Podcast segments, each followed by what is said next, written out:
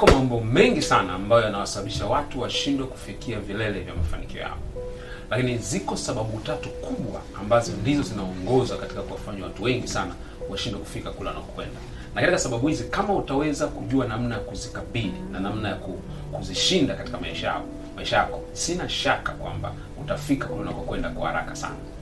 Nilipokuwa naziangalia sababu hizi, niligundua kwamba hata watu ambao wamefika mbali sana waliweka mkakati madhubuti sana kuhakikisha sababu hizi haziwi chanzo cha wao kuto kufanikiwa kwenye maisha yao.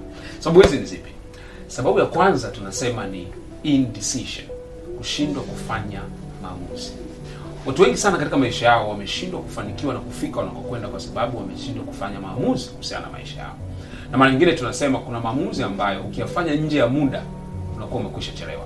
Kuna maamuzi ambayo lazima uyafanye kwa wakati mwafaka. Sasa kwa nini watu wengi wanashindwa kufanya maamuzi? Mmoja, wanashindwa kufanya maamuzi kwa sababu wanaogopa riski, wanaogopa kujihatarisha kwa matokeo ya maamuzi yao. Wasichojua ni kwamba hata kama hujafanya maamuzi bado unajihatarisha, kwa sababu unajihatarisha kutokufanikiwa, unajihatarisha kutokufika mbali, unajihatarisha kutokupata matokeo makubwa.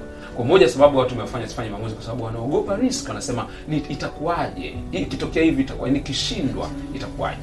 Lakini jambo la pili ambalo limewasababisha watu wengi sana washindwe kufanya maamuzi ni kwa sababu ya kuogopa watu wengine watasema nini. Kuna watu ambao wanajijua wanachofanya sasa hivi sio sahihi, mambo yaliyoko katika maisha yao hayako sawa sawa, lakini hawana nguvu ya kufanya maamuzi kwa sababu wanaogopa watu wengine watawaambia nini kuhusiana na maamuzi yao.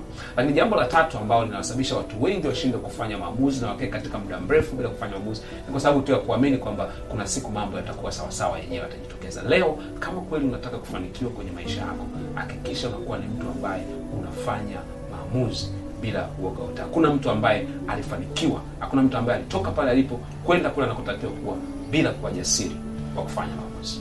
Jambo la pili ambalo linasababisha watu washindwe kufanikiwa kwa haraka na kutimiza malengo yao, tunasema ni incompleteness.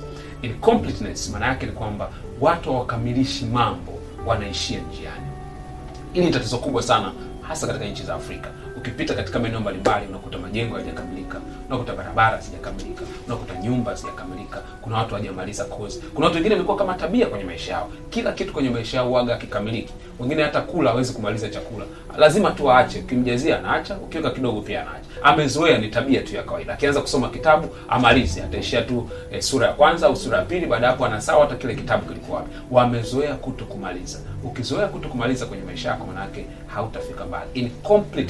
Ni ugonjwa ambao umesababisha watu wengi sana washinde kufanikiwa. Kwa leo ningekupa changamoto kwamba hakikisha katika maisha yako chochote kile ambacho unaanza kukifanya ukipeleke mpaka mwisho. Kumbuka, watu hawafanikiwi kwa sababu wanaanza, wanafanikiwa kwa sababu wanamaliza. Ukienda kwenye marathon, kwa mfano mashindano ya kukimbia, wewe ukisema pale unaenda kukimbia afu ukaishia katikati, hakuna atakaye kukumbuka.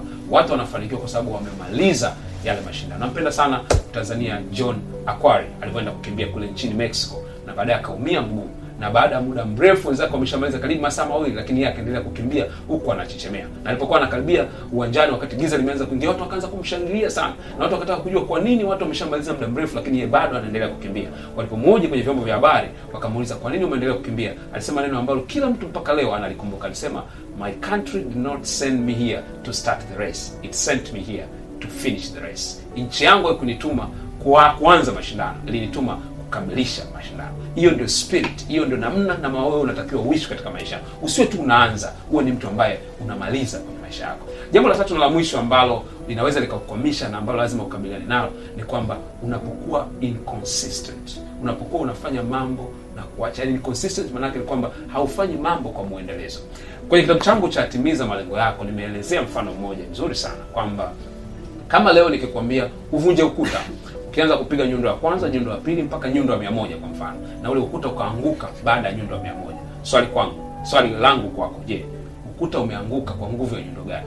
Nyundo ya kwanza, nyundo ya katikati au nyundo ya mwisho? Unaweza kufikiria jibu. Ukweli ni kwamba ukuta umeanguka kwa impact ya kila nyundo ambayo umepiga. Tunasema cumulative effect, kwamba kila nyundo ulikuwa inapiga ilikuwa inasaidia kudhoofisha ukuta na kuweza kuangua.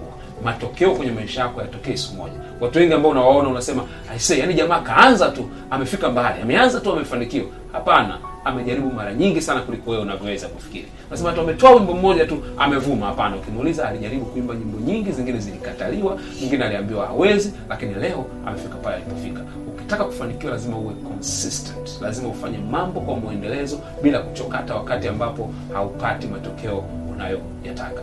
Ningependa nikupe kazi leo ya kufanya. Hebu jaribu kuangalia katika maisha yako, kuna jambo lolote ambalo umelianza na hujalikamilisha na unajua kabisa kulikamilisha kwa jambo hilo itakuwa ni jambo la msingi sana. Inawezekana ni jambo la kifedha, inawezekana jambo la kielimu, inawezekana jambo la kitaaluma, inawezekana katika biashara yako, katika jambo lolote. Je, kuna jambo lolote ambalo umelianza hujalimaliza na unatakiwa kulimaliza ili ufanikiwe?